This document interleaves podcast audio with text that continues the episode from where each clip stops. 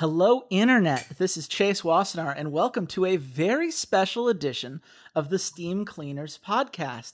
I am your host for a what should be a very fun time because we have uh, a guest that is joining us to talk about a game that has been bouncing around in my mind for a little bit now. Um, but of course, when I say we, I should first introduce my lovely co-host Walter C80 Svedchuk. Walter, how are you doing, man? I am doing wonderfully. Uh, getting over a little bit of a stomach bug from the other day, but uh, feeling better. And it allowed me a lot of time to play the game that I'm going to talk about. And what's even crazier is that we did the podcast back in the day for what, like five years ish? And I don't, I think we barely hit three guests. And here we are back in the saddle less than six months back. And we've already had four guests three total appearances on the on here. It, it's fantastic. I like i like adding some additional voices to the conversation. Yes. Well and this is the fun part about having done the rough drafts podcast network is that i get an excuse to pull in one of my lovely co-hosts from the k-pop shenanigans podcast one kristen pignolo. Kristen how are you doing? Hi. I'm good. I'm really excited to be here Yes. Well, we're excited to have you here, and I am very excited to uh, kind of bounce off of, of, you when we talk about uh, our game in a bit. But you know, for people who are maybe listening for the first time, uh, we talk about new games every week that uh, Walter and I have been playing. Um, last week we talked about Madden 22 and Pokemon Arceus, and this week we are not talking about either of those things. Uh, so, Walter, what have you been playing recently? That's right, because we're talking about Madden 2021. Let's go, baby. uh, no, so I originally, when I was trying to come up with what I wanted to do for this episode, um, I had a couple of thoughts, but at one point I had a thought of like, hey, I got, you know, the itch.io bundle raising money for Ukraine and the Humble bundle raising money for Ukraine. So I was like, let me look through those and see if there's anything that like piques my interest. It's really interesting. And I went through, I looked online and saw like some PC Gamer articles about like the best games in each of those bundles. And I picked one out and I was like, all right, I'm going to play this game. And then every time I tried to open it via itch.io, it wouldn't load. So I Googled, like, why is this game not open? It's like, it's a known problem because apparently in the programming files, there's like a DRM code for Steam and they never removed it. So if it's not in Steam, it won't activate. So then I like looked around and there was like a GitHub article that was like, oh, here's how you bypass it. And that didn't work for me. So then I was frustrated. I decided I wanted to can the entire idea for this week. And I'll probably do that for the next episode as I'll go through and I'll, I'll pick out one of the other games. And I might do that for a couple of episodes going forward. So I decided, listen, I'm sick and tired of playing League. I was frustrated with this. I need something easy, calming, you know, just just that like, I don't really have to think all that much about. And and I went and I was like, what is my calm place? And it's like, well, it, it's a lake. It's Seneca Lake. It's water. Well, what games do I have that are water? And then I remembered I had been watching this YouTuber called Real Civil Engineer with my girlfriend, and he does this series about Timberborn. And I bought the game months ago after like watching two episodes about it. I said, "All right, I'm gonna play Timberborn because there's water and there's cute beavers and they cut down trees and they build buildings and like." That's exactly what I need in my life right now. And uh, I am just under 10 hours into the game, played over the last three days, and that was 100% what I needed in my life. Beavers chopping down trees and building buildings with a river running in the background. What a concept. What a what a lovely sales pitch to get us off the ground here. I, I and I will say, uh, real civil engineer. Shout out to that YouTube channel. He does some really great stuff.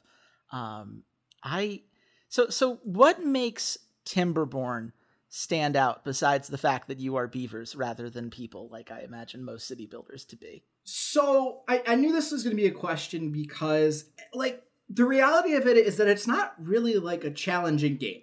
Um, it it doesn't have like quests or anything, and I will say it's in early access, so maybe there is intention to build a campaign or something down the line. Um, but the reality of it is you start out with like eight or so beavers, and your goal is just to build a civilization, build a city, build like living conditions and jobs and and all of these things for them. And it's a beautiful, lovely communist society because everyone works together and they get what they need and it, and it's it's it's beautiful. It's lovely. Um but then of course like it's a game. There has to be something challenging about it. And the challenge is that it's it sort of has like a season cycle, like a wet dry cycle. And at some point as you're playing through the dry season comes and your water sources all dry up and that means the land you know the land dries up so stuff doesn't grow anymore. If you had crops or trees that were growing they begin to die. Your beavers run out of water to drink. All of these things. So you're a beaver. How do you prevent all of your water from disappearing? You build a dam. You build multiple dams. You build a series of locks to store water and distribute it and and all that jazz. So at its core it's it's a really really simple city builder that i think has a much easier difficulty setting than frostpunk. Because in frostpunk there's like multiple stages of the temperature and you have to worry about heating across all the board and there's like all these variables that go into that game that i thought made it really really challenging to balance. And Timberborn, it's like you're balancing your resources, obviously, and there's a, there's like a large number of resources that you can either uh, harvest or craft or, or go from there. But you're just basically balancing your raw resources and balancing water and whether you have access to water. And it's a simple concept, but it can be easy to fuck up at times, which I definitely had multiple instances across my playthrough where I like wasn't prepared for the drought or I like tried to prepare, but I did it the wrong way. And I'm not ashamed to say that like I played 9.4 hours uh, in Steam, and that was my very first playthrough. At 9.4 hours, my last beaver died because the drought came, and I had screwed something up like days and days before in the game. That finally the chickens came home to roost, and I was like, "Oh shit!" And I had to watch as a poor beaver child perished because it couldn't get food or water because the children in the game can't work. Well, I'm glad they're taking a strong anti-child labor stance. We've got that going for us, I suppose. But yeah, that's that's always the problem with city builders, right? Is that you make a mistake and you don't even realize until several days later that that mistake has compounded into a mess that you may not be able to get out of. And if you don't think ahead to save regularly, um, there's no real coming back from that. Does it feel fair to you? Because there's obviously like difficulties um, are, are things that we, we talk about uh, in, in a lot of games, but city builders in particular, I always find it's a matter of like, did the game properly communicate the ways in which you fucked up such that you could figure that out before it was too late. Um, how does Timberborn handle that? Um, in this playthrough, in this instance, I absolutely fucked up. It was my mistake. I'm the one who I'm the one who screwed it all up. And I will even say me save scumming like earlier on in the game, like I got through I got into the 15th cycle essentially. Um, and I'm I'm sure there's like oh there are a number of days happened in each cycle. I wasn't counting, but I got I got through like 15 years essentially in the game. And back in like year eight, uh, the same thing happened to me multiple times because I had built a dam and I had built this this dam system with floodgates at one end to try and store water for the the uh, dry season and it mainly was at that point then i had split into two different districts. So basically two different like cities that each have to supply their own resources uh, but there is a system to like move resources back and forth between the two districts. It's a building that you have to build and to have staffed and so on and so forth. But i had built the second district because the like next tier of um, resources is metal. And the metal wasn't close enough to my first district for me to harvest it. So I had to build a second district just so I could harvest the metal. But then while I was doing that, I had started to sort of run out of space in my first district. So as there would be unemployed beavers in the first district, I'd move them over to the second district and start to like staff up buildings and put a farm there itself and put water pumps there itself. And basically I built my dam in the wrong spot Uh, where I built it, I built it like pretty high because I'm like, oh, it'll backfill with all this water because it's it's coming into this narrow channel. But the reality is, the way I built the dam just caused it to backflood into all the other land behind it. So it never got up to a high enough level where I was really creating a solid reservoir to get me through like a long period of the dry season.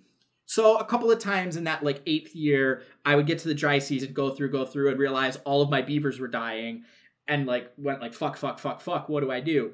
And after like the third or fourth time of doing this, I said, okay, how do I save this? How do I save this? Okay, I have got a lot of water in my in my first district center. I have enough to keep like a number of them alive. I have enough food stored there to keep them alive. Cool. I basically said, however many beavers die now, I, I I figured out what I did wrong. I overexpanded. I went too far too fast. I need to just let nature take its course and kill three quarters of the population, and then I will like slowly build myself back up. And that's what I did and basically three quarters of the population died because we didn't have enough water for them. And I basically ran through my entire reservoir of water uh, that was like on the ground in the river itself, and the stuff that I had in my barrels, uh, like water storage. And I had like 25 beavers left out of like 100. And then I slowly built them back up and just sort of sort of operated back in that first city center and slowly built my way back up, built my way back up, built my way back up, built my way back up, and then sent like 10 back over to the second center. And then slowly had them start building up, but still kept the core of them in the first one. And then once I had all of the buildings back in that first district center, you know, back up and staffed and had a good uh, storage system of water, had all that stuff, then I would slowly start moving beavers when they would become unemployed to the second city center. And I slowly did that, slowly did that, slowly did that. And I got it to a point where I had a balance between the two of them. That they were both operating. If, if they had been separated, if they never interacted with each other, both of them could have functioned by themselves and would have survived. So there's a way, kind of, to come back from putting yourself in a bad spot yes. Early in the yes. game. There's there's a recovery. You can recover. Yes. I will. I would say if you have two beavers left you can recover as long as you have uh, a as long as you have like a food source already built, you have a water source, uh, water pump already built, and you have lodging. Because um, the way the beavers in the the uh, faction that I played as uh, reproduce is they need to have lodging they are not wild animals. They will not just reproduce out in the wild. You have to build them a house, and then that is how they reproduce. Um, I know there's another faction in the game that they are like a science tech, you know, techno- technology type faction, and they reproduce in vats. So there's like a way that then you know you could survive that way. But ultimately, if you have two beavers, one that can harvest food and plant food, and one that can get water, theoretically you should be able to save yourself. Um, I never got down to that point, and that ultimately is when I fucked up the third, t- the the last time when they all died. Uh, I didn't catch that all my like I had a death wave going through, and didn't catch all my beavers were dying until it was too late. And by the time I had moved everyone, by now I had built a third center. Uh, by the time I moved everyone back to that first center, they were already so just like on the edge of death that I was left with one adult beaver and three children. And the children don't do any work and one adult beaver can't pump water and harvest food like not efficiently. I would have had to like go back and forth toggling the buildings to try and get them to do it. Um so i finally just like i gave up because at that point um it, it, it was fucked. Like i have saves where i could go back and i could be like all right cool. Now i know what i fucked up. I just need to pay more attention. Um but i thought i was like i'm at about 10 hours of the game and like i want this to be a lesson. I think i overbuilt too much too fast and uh, I put my dam in the wrong spot. And the game was very the way the game played out. It's not like the game said like, "Hey, you built your dam in the wrong spot, dummy." But analyzing everything as as everything was falling apart, it was like, "Yeah, I built my dam in the wrong spot. I did it the wrong way, and I'm being punished for that." And it didn't feel I didn't feel dumb for that. I just I got unlucky. And I definitely could go back and, and save that playthrough and, and figure out a way to like fix it all and get it all working. Um, but I was kind of content. I was like, yeah, okay, cool. I had them survive for 15 cycles. That's pretty cool. Yeah, I mean, I, there are so many phrases in that uh, recap that I just love so much. Beaver factions is not something I knew I needed until you started talking about this game. Um, and I, I, would be curious. Like, obviously, you said this game is an early access, so I imagine that more content is coming. But uh, as far as replayability goes, do you have like multiple different scenarios to go through, like you did with Frostpunk? Do the factions play out differently? Uh, enough that it feels like you're making a, a substantial change. So, uh, what's that element? Like? Yeah. So right now there are two different factions in the game. There, there's the primary factory uh, faction that I played that is more like traditional beavers. Like they build things, they need lodges, they reproduce. You know how beavers reproduce. And then there are the Iron Tails, and the Iron Tails, like I said, they use vats to build up their population. Um, they are very like science and technology oriented. Um, they're like they're a bit bigger, so they can carry more, but they move a little bit slower. Um, unique item wise, you can build power sources, and the beaver, the first faction of beavers, which I forget what their faction is called, they use windmills, and the windmills will go off and on um, at points in the game. I'm sure there is some you know mechanic in the game that tells you when the wind is blowing how much wind is blowing the you know the best spot to put the windmills. But again i didn't really pay attention to that because i was just like i was zoned out with the youtube videos in the background and just being like oh this is fun. This is great. This is relaxing. Whereas i know the iron tails they have a building that is called an it's an engine and you fuel it with wood and that's a way other than like water wheels to power all of these other like factory buildings to make wood planks or gears or paper. You can make explosives to you know blow up parts of the land to help redirect water or level the land or create you know channels for the water to flow through. Um so they do play differently um like i said right towards the beginning there aren't any like there isn't a campaign there aren't any aren't any scenarios in like a traditional sense of the word but there are different le- uh different maps and the maps have a variety of like i know there's one map that's like called lake and it has way more water than some of the other maps and one of the other maps it's just like one river going through the middle and one other map is like it's really mountainous and one map it's like it's basically all desert with one tiny little water source and so there is a lot of replayability in what they already have now um not necessarily though in like the central gameplay loop. Like the core gameplay loop is pretty straightforward okay, I need to get a water source for my beavers. Okay, now that I have consistent water source, now I need to figure out my food source. Am I just going to rely on the berries that are growing, or am I going to try and get a farm going? Well, to get all these things, now I need to get logs. So I need to get you know uh, lumberjacks going to get you know knock logs down. Cool, that's like the first tier. Now that I hit the second tier, I need to build a factory to turn the logs into wood planks, and from there I can build. And then it just starts you know kind of doing that city builder snowball of you unlock each kind of tech tier, and you go from that into that into that.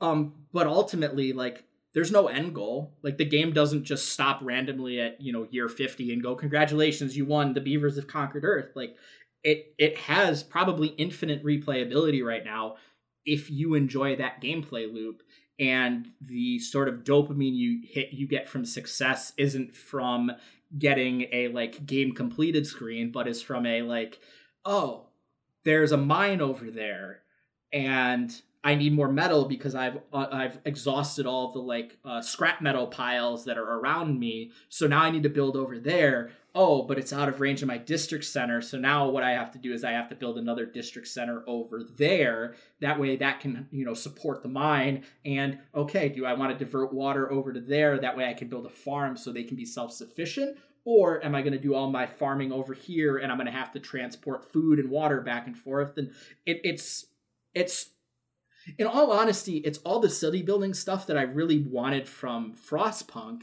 that I feel like I didn't get to experience because that game was so goddamn difficult. Yeah, I mean, I certainly I don't play a lot of city builders. I don't know, Kristen, if you're a big city builder person. Not not especially. I do enjoy resource management games, but not city builders. I've never really dabbled in that particular game type before. Yeah, that's fair. And I, I think some of it, like, you know, at least to, to speak for myself, like, there's, I, I like having a goal. like a clear thing that I could work towards and I accomplish and I get to check the thing off of my list. And it, it seems like this game, um, very much like like uh, all the good city builders, is, is um, let yourself uh, build how you want to build, adapt to your environment, and see how long you can go. Um, which I, I do think um, certainly you can get into a rhythm with that, right? Where um, it's something that you can, um, you know, find your little moments that you want to uh, get into, your little goals that you kind of set for yourself as you build out this city. Um, do you have a wish list of like things you'd like to see for the game before it's officially released? Um, I mean, I I just would like to see more content. Like more factions would probably be cool. Um, it would be like it just. I want to see what else they can come up with. It's it. I don't look at this game and go like, oh well, you know what really would have made this game much better is if they added X, Y, and Z. Like, would a campaign be cool for this? Absolutely, but like city builder campaigns or strategy game campaigns are like it's the same thing. It's just repetitive, but it's like okay, but you're building all these things to do X. And this is the first time in a long time that I've had any kind of like building survival strategy type game where, you know, Minecraft, Satisfactory, Factorio, RimWorld, you know, the list goes on and on, where I actually like came up with goals and I met them and I felt really proud of myself. And it wasn't a like, okay, what do I do next? It was more like, what do I do next? What's the next thing that I want to do? Like the reason I overexpanded into that third district is because there was there was a mine over there and my scrap pile had ran out and i'm like well if i want metal to build all these other things i got to come up with a more consistent source of metal and I, there's a mine spot right over there well now i have to travel over the river and i have to set up the society and i did i made the decision of I'm going to set them up to be self sufficient, and that's going to be my metal processing area. All of the met, like the scrap metal, is going to get converted to metal blocks there. And then once they're metal blocks, I'll then move those metal blocks back to the second district, which I was like, that's now going to be my factory district. That's where I'm going to build all the planks and the gears and all that jazz. And then my first district, because it was closest to the largest body of water, I was like, that's going to stay the most, you know, most fertile. So that's going to be my farming and my log district, and and my I'll put my observatories and my science buildings over there. And I had this great plan in my mind, and then I went to build a second dam, and I built it too fast, and the water never came back, and. I didn't want to just delete the buildings because I had spent all this time and when i got to the moment like the the point of you know no return i i hesitated and i didn't do what i should have done which is i should have destroyed the buildings so that the water could have flowed back. And the run ended you know the the the run quote unquote but the beavers died and i would have had to reload. Um so I, do i think it needs stuff? Yeah like it needs more just content in general more buildings more factions more maps everything. But at the end of the day the core game loop is is right on there. And you get to build a society of beavers. Like they get little they get little like rooftop terraces and mud baths and, and benches and like it's they they swim in the water. Like you don't have to build bridges. If you just build a ladder down into the water they'll just swim across the river. It's adorable that does sound very delightful. Do they tear into the scrap metal the same way that uh, they tear into the wood? Because I imagine that they're using their chompers to, to saw through all that wood. No, no, it's it's they just it's just like there's an animation and they just use their hands for everything. It it's not mm-hmm. them chomping on the wood. It's just like them hands move up and down, up and down in gathering motion, and then the the tree falls over and they take the logs. And but they will carry the log on their back when they swim. I mean, that that does help. That does sound very cute. Um, yeah, incredibly. So I I guess uh, the question we always ask: uh, Would you recommend this game? It sounds like you're leaning towards yes. A- absolutely, I would absolutely recommend it. Um, it's twenty five bucks and it's early access, so that's always a little like yeah. Um, Negatively, I will say once I got pretty like highly built up in the game, and I'm running this on like ultra graphics and everything, the game could it, could be a little hard to look at sometimes. Um, and I think they just need to like fine tune some of the graphic detailing and just and just sharpen everything up a bit because it did look when you were like fully zoomed out, it looked a little flat and a little washed out, and it was kind of hard to look at for a while.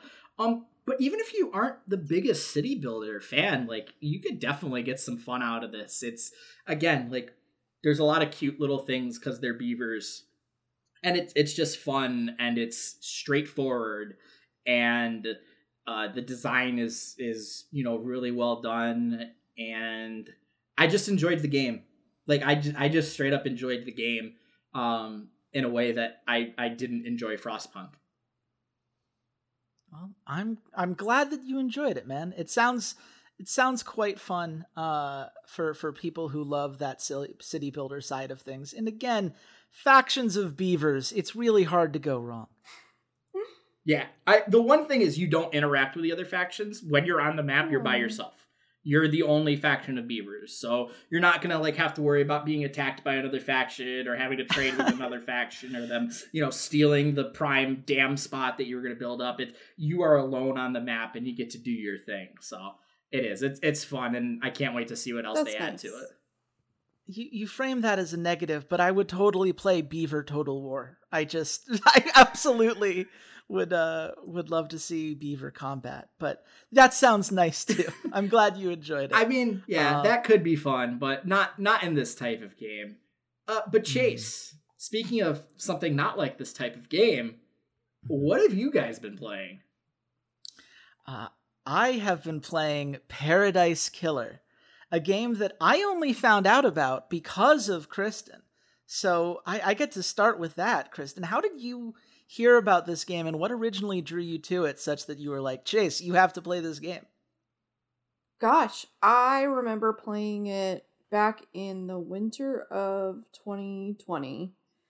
And I think I heard about it originally from Podquisition, the um the video game podcast that Stephanie Sterling and Laura Kate Dale and Conrad Zimmerman do. I think that is how I first heard about Paradise Killer. And I, I played it. I was really intrigued by it and I overall really enjoyed the experience. And I know I know I talked about it with you at the time. Mm-hmm. Um, because you have now played it. Yes, we have had some uh, DM conversations over Twitter about this game. Um, but I, I still like it is the kind of game that's uh, easy to uh, to speculate on. It, it's another for for those of you not familiar with the concept. It is another uh, crime solving game. My streak of games in which I get to solve murders uh, continues.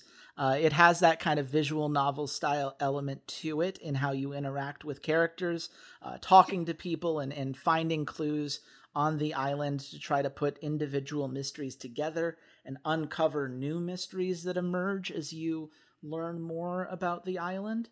Um, with a very colorful cast of characters. Very colorful. Do we even want to give like a kind of the not a plot not a plot synopsis but kind of a setting synopsis because it's it's an incredibly unique world and situation that you are put into. Yeah. Why, why don't you go? I mean, go for it. What what what, okay. what, drew you into this? Because it is a very fascinating. Like you you start out having been exiled for three million years. You know, casual three million year exile. Um, you play as a character called Lady Love Dies, and you are essentially brought out of exile to um uncover a killing. And what's that took place on an island. And lady love dies and all of the people on this items is on this island excuse me are essentially like essentially quasi immortal beings you've got multiple skeletons, just like a red a red skeleton, a gold skeleton, and just it's really odd. And then they they are attempting to create essentially the perfect society on these islands. And every time whenever something goes wrong, which ultimately it does. They're um um they try they they move on to the next iteration of the experiment. Yeah. Just destroy the island, destroy all of the people that were on it because they do kidnap people from the real world and force them to Yes. live on this island to worship the gods such that they can try to either bring them back or uh, try to kind of power paradise through this religious devotion. And again, this game, so many good names. Uh, some of the gods that they try to appease. Uh, you've got uh, dying from sadness, damned harmony, crying grudge, nightmare revival. Um, so if you can't tell, not necessarily good people, not necessarily the kinds of. But Ah. you can romance someone named Dr. Doom Jazz. you can hook up with You Doctor can- Doom Jazz. You can romance a woman with a ram's head who lives in a sewer. hmm Providing mis- uh, secrets for everyone in town because they are the uh, not quite gossip because that implies that like there isn't some subterfuge in how they yes a trader of secrets to be sure. Um, and she is also like the model for like all the advertising um, around the city, which is kind of fascinating. It's the world that you are presented with is so unique and obscure. It doesn't it does not handhold you. It doesn't really try to explain. A lot of it is stuff that you just kind of find out incidentally through the world, which I think could put some people off, but I actually really enjoyed about the game. I liked having that kind of in a in a way for me it was immersion um and uncovering it just through exploring.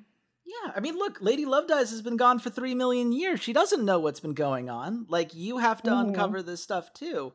Um, and the way that it bounces off of characters that um, she knew and was friends with in the past, and, and characters that uh, may have gone a little bit crazy since the last time around. Looking at you, Yeah. Witness to the End, um, which again another really great name.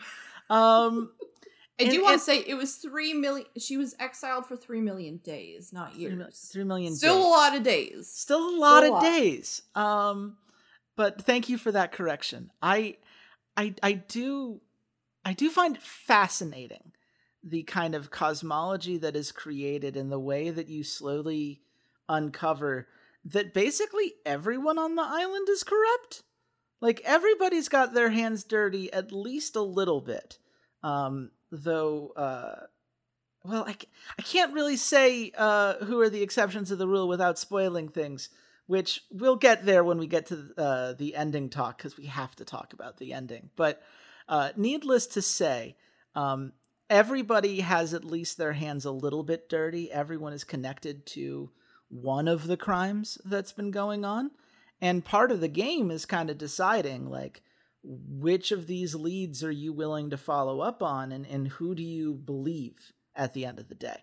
The one thing that's very clear from the very beginning, and thus I do not consider it a spoiler, is that uh, the citizen that has been uh, framed for this, one Henry Division, um, with a demon possessed within him, um, definitely didn't do it.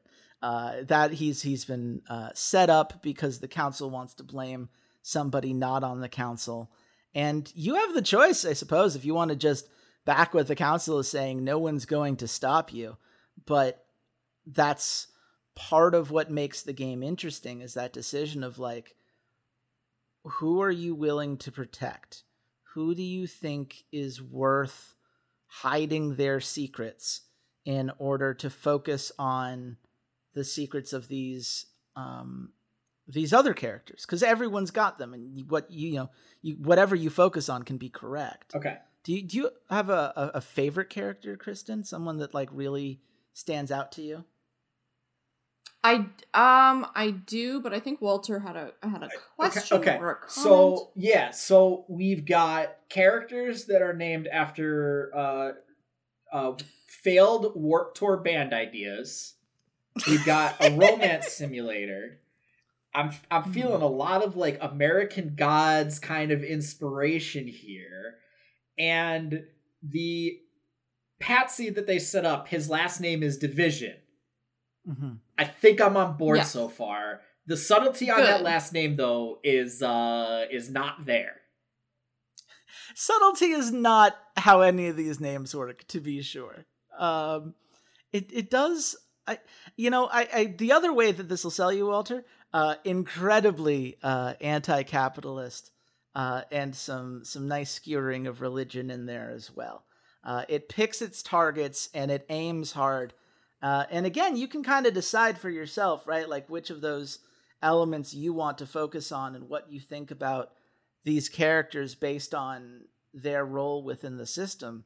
Um, and and one of the characters that I really like, and I might argue is even my favorite character, uh, is uh, One Last Kiss, who is uh, very much outside of uh, what's been going on with a lot of these other characters, and because of that outsider perspective, really gives you a uh, you know a, a very different approach to these problems that you were trying to solve. Um, who who stood out to you the most, Kristen? Who who are the the ones that you keep going back to when you think about this game? One Last Kiss is very good. And um I think outside of them I I really I don't know what it was. I really liked I really liked the daybreaks and um I Well, was who doesn't like a red skeleton bartender, right? who doesn't like yeah. That it's tough. Um but then I like I did mention Doctor Doom Jazz. I I really love Doctor Doom Jazz. I just think he's very fun. yes. Um it's I mean it's hard. There's like there are a couple that I abs I would put it as there are like t- a handful I absolutely loathe. Mm-hmm. It's There's it's more like that, I guess. Very hateable characters. Um, uh, I I would say Marshall. Akiko. I really hate her so much. Uh, she because is it's- loathsome. and it's not even that like sh- just because she's a bad guy because you can be a bad person in this game and be interesting and dynamic it's Mhm. just her entire story arc is how much she hates you and how much she hates everything that you're doing and how much she has no respect for any of this process um and even in like the friendship scenes that you're supposed to have these kind of uh, supporting moments where you can get to know more about these characters uh, her whole thing is like fuck you. Why do you how, how dare you try to be my friend? I have no interest in this whatsoever. Um which is just like like i guess fine but it's given that this game is is trying to hit this nuanced point and and really give you some messiness as to uh, whether or not you want to follow up with certain characters. It's a little bit weird that people like akiko and people like Yuri Night who is the one that i i know you told me like the first time i mentioned that name you're like i hate him so much. Um and he is also eminently hateable. He is eminently hateable, but it's also because like I under I understand where he's coming from and his character. I think it has a lot more to it than Akiko hmm does. Um we're talking a, a lot about character, but there's just I just feel like there's so much to talk about with this game. Yeah, well, you know, let's let's talk about kind of the the experience of solving these mysteries then because you know, I think about characters a lot when I think about this game because so much of it is Mm-hmm. interfacing with them and asking them the right questions and you know, kind of bouncing back and forth between all these different people to figure out who's telling the truth and who isn't. But Yeah. exploring the island also has its own uh unique angle to it. How did how did you find that experience? overall i really enjoyed it at times i found it frustrating because i felt like it could be just a little too um oblique no is is that what is that the word i mean I, I think so. Like like navigating No. early on when you don't know the Yeah. city, um, it can feel very obtuse the paths that yes, you need to take. obtuse is good. I, the the Like amount. is- Sorry, you, you go ahead. I'll embarrass myself if you don't call it out. But there's a very obvious moment of this that really yes, broke my brain. Yeah. No, you go. You go for it. Um, the- it- It's like, look, I don't know how to get to this like prison island where the the guy's kept and where Akiko is holding him hostage, and I I can't figure out how to get there. And Kristen, you you I remember your message. You're like, it's not that hard. It's I'm like, but it is though. I can't figure it out. And it turned out that I had been there. I knew exactly the place that I needed to go. But I just assumed that the grate that had been torn open was something that I couldn't get into, and so I spent all this time like trying to find my way into the building because there's a door that you can see, and it's like, oh, I must have to come through the other side of that door. and no, you could just jump in through the grate and go. Um, the hole is Yeah. perfectly reasonable, um, and I, I would. totally missed it. I would say my time of that wasn't necessarily with finding people, but it was definitely like traveling up elevators in the plaza area and trying to get to really weird like roofs of other buildings to find certain things. I it was that. That was that experience for me of just maybe trying a jump one too many times that I just ultimately could not make. Yeah, and I it took me a little bit longer than I want to admit to figure out that you could use those uh those uh foot baths to gain new abilities. Like once I Mhm. started getting some of the movement abilities, it's like, oh, I can double jump now. Oh, I can do this kind of dash in the air. Like suddenly things became a lot easier. But I like blood crystals, I was having a hard time finding early. And so I, you know, and, and when you do find them, it's like, oh, well, I need to use them on save points because this game doesn't let you save whenever you want. You have to go to these designated save locations, and those are the moments, you know, the places you can fast travel, and it costs blood crystals to do that. And so it's like, well, I don't want to spend on this foot bath that I have no idea what it does when I have fast traveling that I want to use because I can't figure out which of these three bridges gets me to the uh, temple that I need to go to. Um, that one also took me forever to find the right path Yeah. to. Um, but So- then you try it and it's like, oh, now the game is a thousand percent easier, and I wish I'd done this all along. Yeah, I think there is definitely an upside to how much this game doesn't tell you up front, but then also you encounter those kinds of issues, mm-hmm. which is unfortunately a downside of a game like this. I, I think honestly they could have fixed all of my problems with it by just having a more detailed mini map when you're at a save point. Like you don't have to have it for the whole thing because I understand that you want to mm-hmm. have people explore these individual regions, but like when you look at the list of fast travel locations, being able to see on the map which one goes where so that you don't have to remember kind of the the vague names of some of these for districts that have a bunch of them um, Mhm. or being able to recognize like you know some of the elevation points on the map um, could have really gone a long way um, but I, I- I think what's there is still quite nice and I, I wouldn't necessarily want to go too far in the hand holding direction because part of what makes Right. it great is when you uncover things that you weren't expecting to like uh, I found a couple things that I was not looking for, that I did not know that I needed to look for because I hadn't found the start of that particular quest line yet. Um, and finding it was so much more interesting and more dynamic as a result. Um, I'm being vague about that because I want to save all the spoilery stuff until the end, but you, there are multiple moments that can feel really organic that way. Um, what did you think about the puzzles? Because there are quite a few puzzles in this game that I, I felt like maybe varying levels of quality.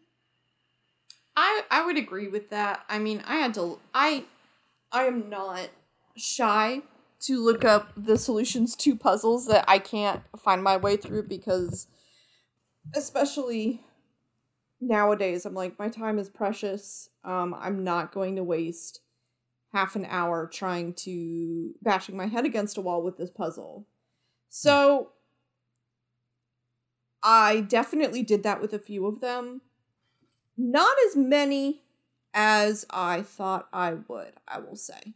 Mm-hmm. Yeah. um Once you figure out how to get to these places, a lot of the um, the puzzles themselves are kind of collect the thing and get the put the thing in the right slot so that you can unlock the new place to go and and things like that um, that kind of build off of each other well.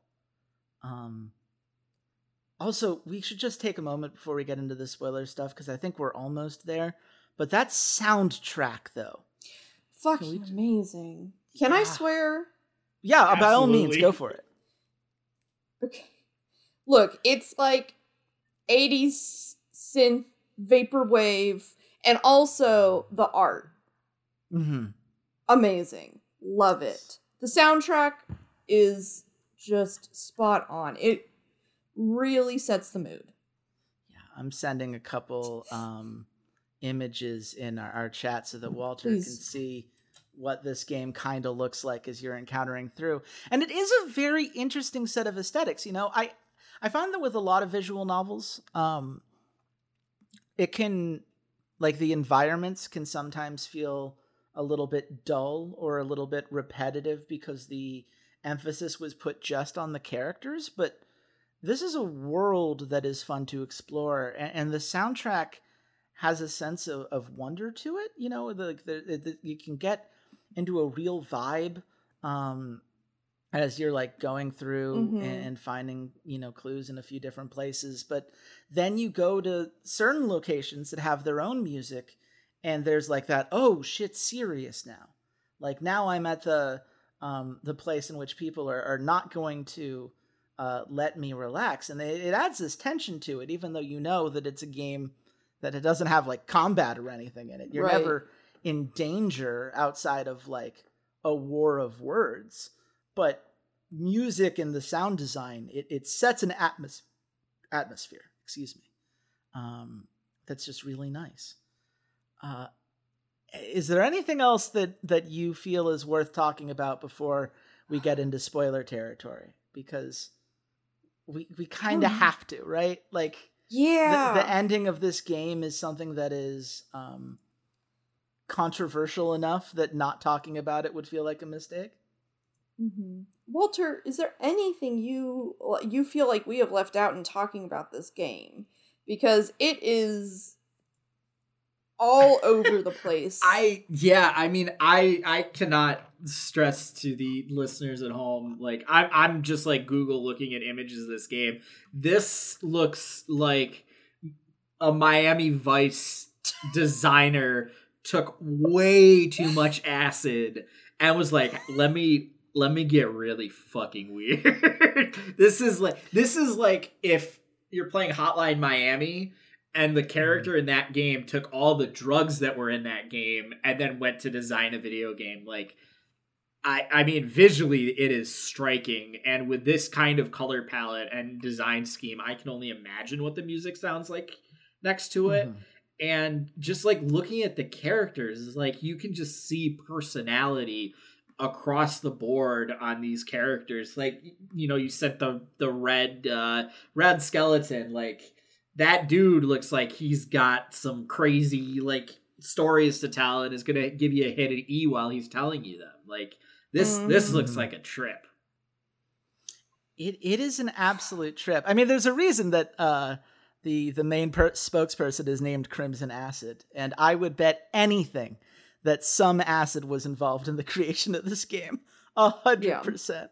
Um, and and I, I love it for that. I, I love how striking these visuals are, and the weirdness of it, and the weirdness of you know the flavor text. Whenever you look at these collectibles and trying to learn more about what these previous islands were like and what these gods are like, and how being alive for three million plus days does weird things to the brain. You know. Um, yeah. How So how does it compare to uh like the Persona games? interesting comparison. How much Persona have you played, Kristen? Because none. Great. I want I want to play Persona 5.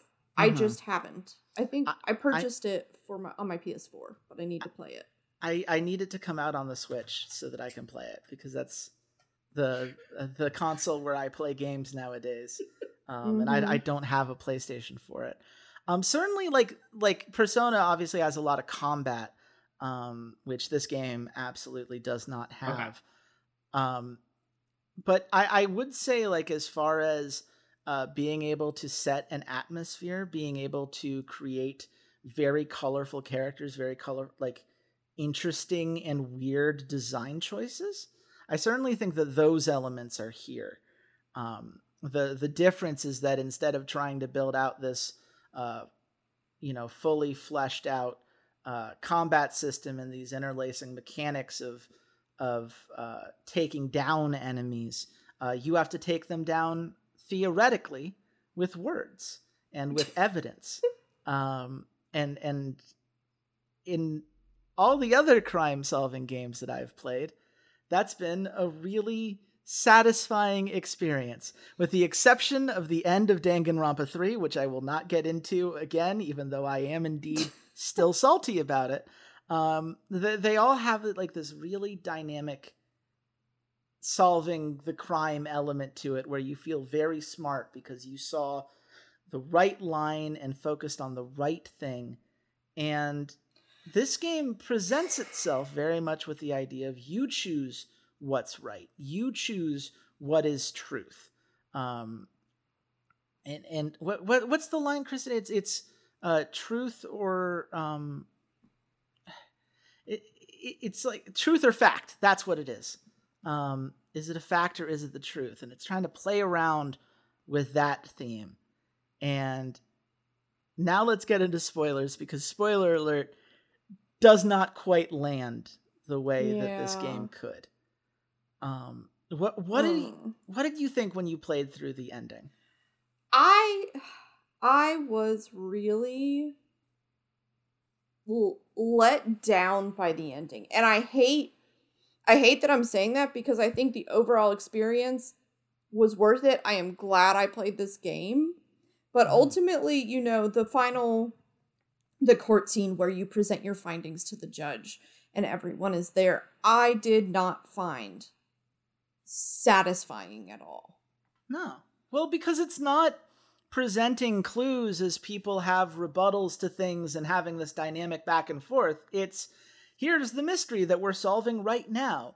Pick the person that you want to accuse. Click through every dialogue option based on all of the evidence that you've unlocked, and the game will argue it for you automatically. The order in which you present evidence does not matter, um, which is always like I, I tried to lead arguments in a certain direction, and it would not react to what I had said previously. So if I just had like a lock in, like this is really hard evidence, um, but then I went back to like the first pit, it would be like, well, that's not a particularly strong clue. Um, but you would still have picked the correct answer because the other clues were correct. But there's no like there's no real gameplay to it. The game No. It, it's almost like the game says, "Congratulations, you did it. Now you get to watch it play out." based on on what you want but not quite what you want because it's not a game in which you can choose entirely uh, who did which crime certain things it'll bend for certain things you can um, make the case and uh, you can focus on one person versus another but a lot of them have a distinct answer and if you don't pick the right person for it they just tell you that you're wrong and blame the patsy and move on, which, like, I guess is fine. Like, there's nothing wrong with having an objective answer, except for the fact that some of them that you don't. And you don't know which it's going to be until after you've already accused somebody. And you're stuck with these same cutscenes that start and end each case um, it feels very repetitive. I say obviously I say my game right before I went in there to to to do the trial because I I kind of knew who I was going to um pin certain things on, but and this is spoilers the the daybreak sam and lydia are a couple. It's the the red skeleton and the woman who drives you around the island. They were involved in certain crimes. And i was like i'm really interested with how characters will react. Like what happens if i condemn lydia and i don't con- and i don't implicate sam mm-hmm. So I did that. I was like, you know, I really kind of want to condemn them both because I have personally have a very strong sense of justice. Um, but I just want to see how this plays out and if it gives me anything that I find personally satisfying. So I I condemned I I implicated Lydia, pinned her for a crime, but I did not do it for Sam. And I just found the result at the end when Sam says something to me like right at the end of the island to be so disappointing and lackluster. I was like, I this was not satisfying at all. I am not going to go back and go through that entire thing again just to get essentially the same message because I in I implicated his wife. And he's just going to say the yeah. exact same thing to me. It is one of those like for me it was i uh accused yuri of doing the second seal which is one of the ways in which you can break. You can uh protect lydia if you want to. And so then the third seal happened and it was just like oh yeah because he did that last one he did this one too right? So you don't have to solve this one actually same with the fourth seal you don't have to solve that one either now and it's like yeah. well, I, I guess like fine, I suppose, but it's not satisfying to have multiple cases just wrap up based on one choice based on like it, it, again it'd be different if we were like presenting individual facts as evidence and then counter evidence was presented that you would have to argue around or whatever but because it's a drop down menu you just kind of feel like oh well there's the way that i'm supposed to play it except during the times in which there isn't a right way to play it and good luck guessing which is which or feeling like um the way that you did it is the quote unquote right way. It, it feels like they never quite commit. Like they could have committed to mm-hmm. uh, any combination of facts with enough evidence would work or there is one absolute answer and here are the things that you can use in the trial to kind of thin your options out but that's just not the game that we got um no. and it's it's very like like it takes like 30 45 minutes maybe for all of the trials and I, I remember messaging you about that. I'm like, you well, you know, I, I really want to beat this game, but I'm gonna need a couple hours, I imagine, because it's the last case and there's gonna be so much to go through. And you're like, nah, no, that's not that's not the game that we're playing. Um, and I, I also do just want to um, poor Henry. Uh, even when you prove him innocent of everything, he's just stuck on the island. He's not allowed to leave. Yeah, because he's not one of the quasi immortal god beings. Right. And and you're like part of, of He's gonna die anyway. Shit. Yeah, one la- one last kiss's whole point was like maybe the system is bad, and you're like, yeah, the system's bad. Here's all the reasons in this trial that the system's bad, and then at the end, it's like, by the way, you're going to continue to be part of the system because that's you're what the next island needs. System. It, you, there's yeah, no it's like there's no upheaval, and I think it's weird to bring Dark Souls, the Soulsborne games, into this, but it like those games give you a way. They they there's this system, and it gives you a way to upend the system. If you're going to point out how the system itself or the world itself is flawed, give us a way to work against that and to change it. Otherwise, it ultimately just feels really disappointing. Yeah. And and I think the the perfect kind of button on that was my interaction with Henry at the end because it's like, well, this island is going to be destroyed and you're not allowed to leave. We have put you back in a jail cell. Like it's the worst possible way of handling it given that he's committed no crimes and you can't argue against it with anybody um, even if like the asshole military person was uh, taken out as part of the crime and so like i i saved and i'm like you know what it probably like the merciful thing to do at this point would be to kill him before that happens, right? Because an island being torn apart by demons sounds really bad, and this guy did nothing wrong, and I want to help him with that. And his reaction was anger. He's just like, after all we've been through, you're actually going to do this to me? And it's like, well, I guess the moral nuance of that question just didn't come up. It's just like, well, you're killing me. It's like, well, you're gonna die. Like that's happening no matter what. There's no option to save you. I so something should matter in how I interact, and it's like, no, it it it, it it's gonna be bad no matter what you do, and that's just that's just what you have.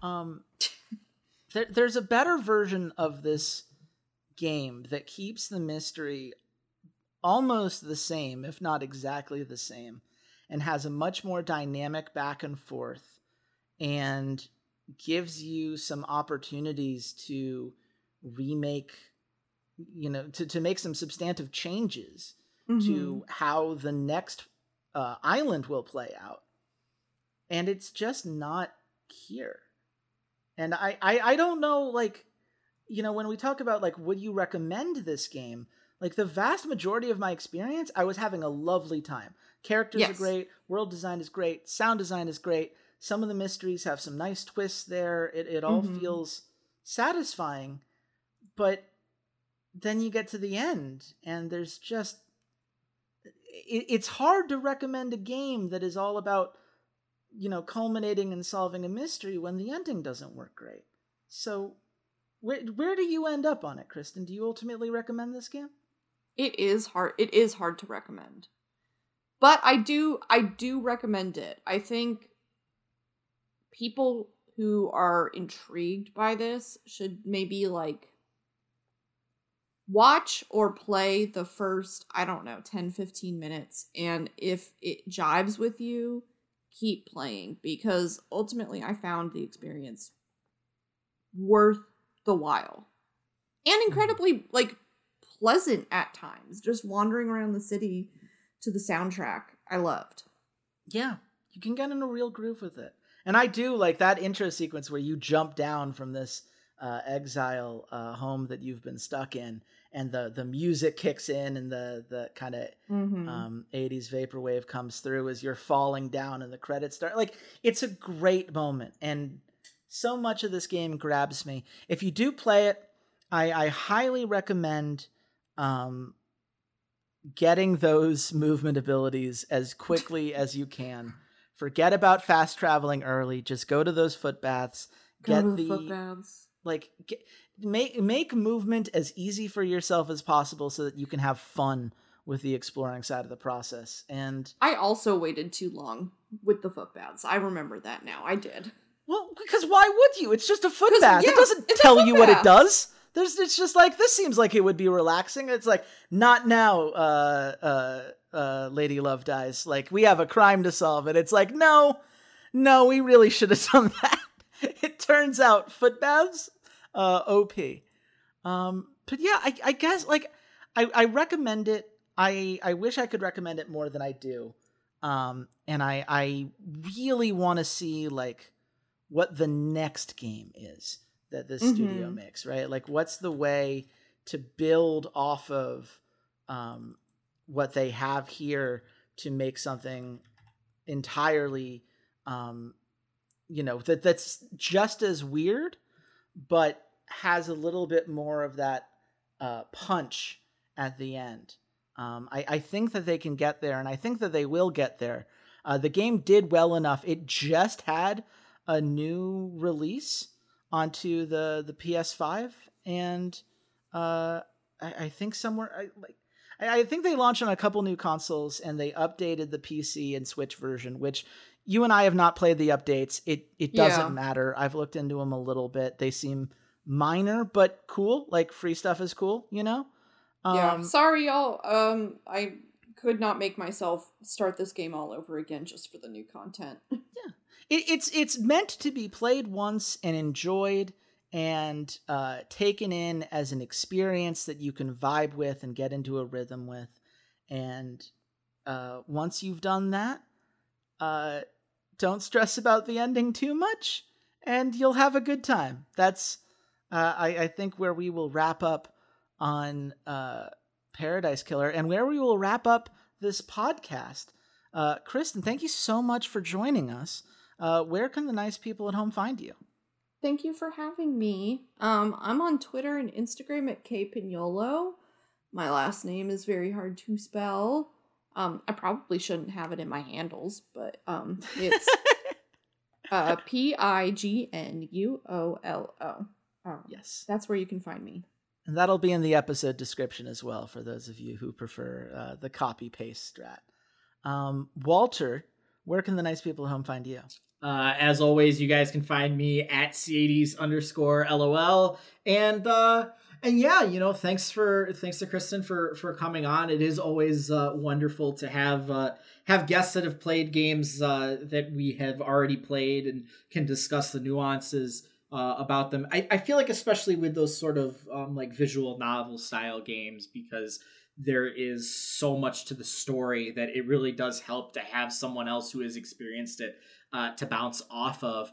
Uh, and yeah, I can't wait to uh, I can't wait to come back in two weeks to talk about some of the games. I think I think that's what I'm gonna do. Like I said earlier, I'm gonna go through the Ukraine bundles on itch.io and uh, Humble Bundle and see if I can't find some uh, some hidden gems in there. Absolutely. Well, I look forward uh, to that.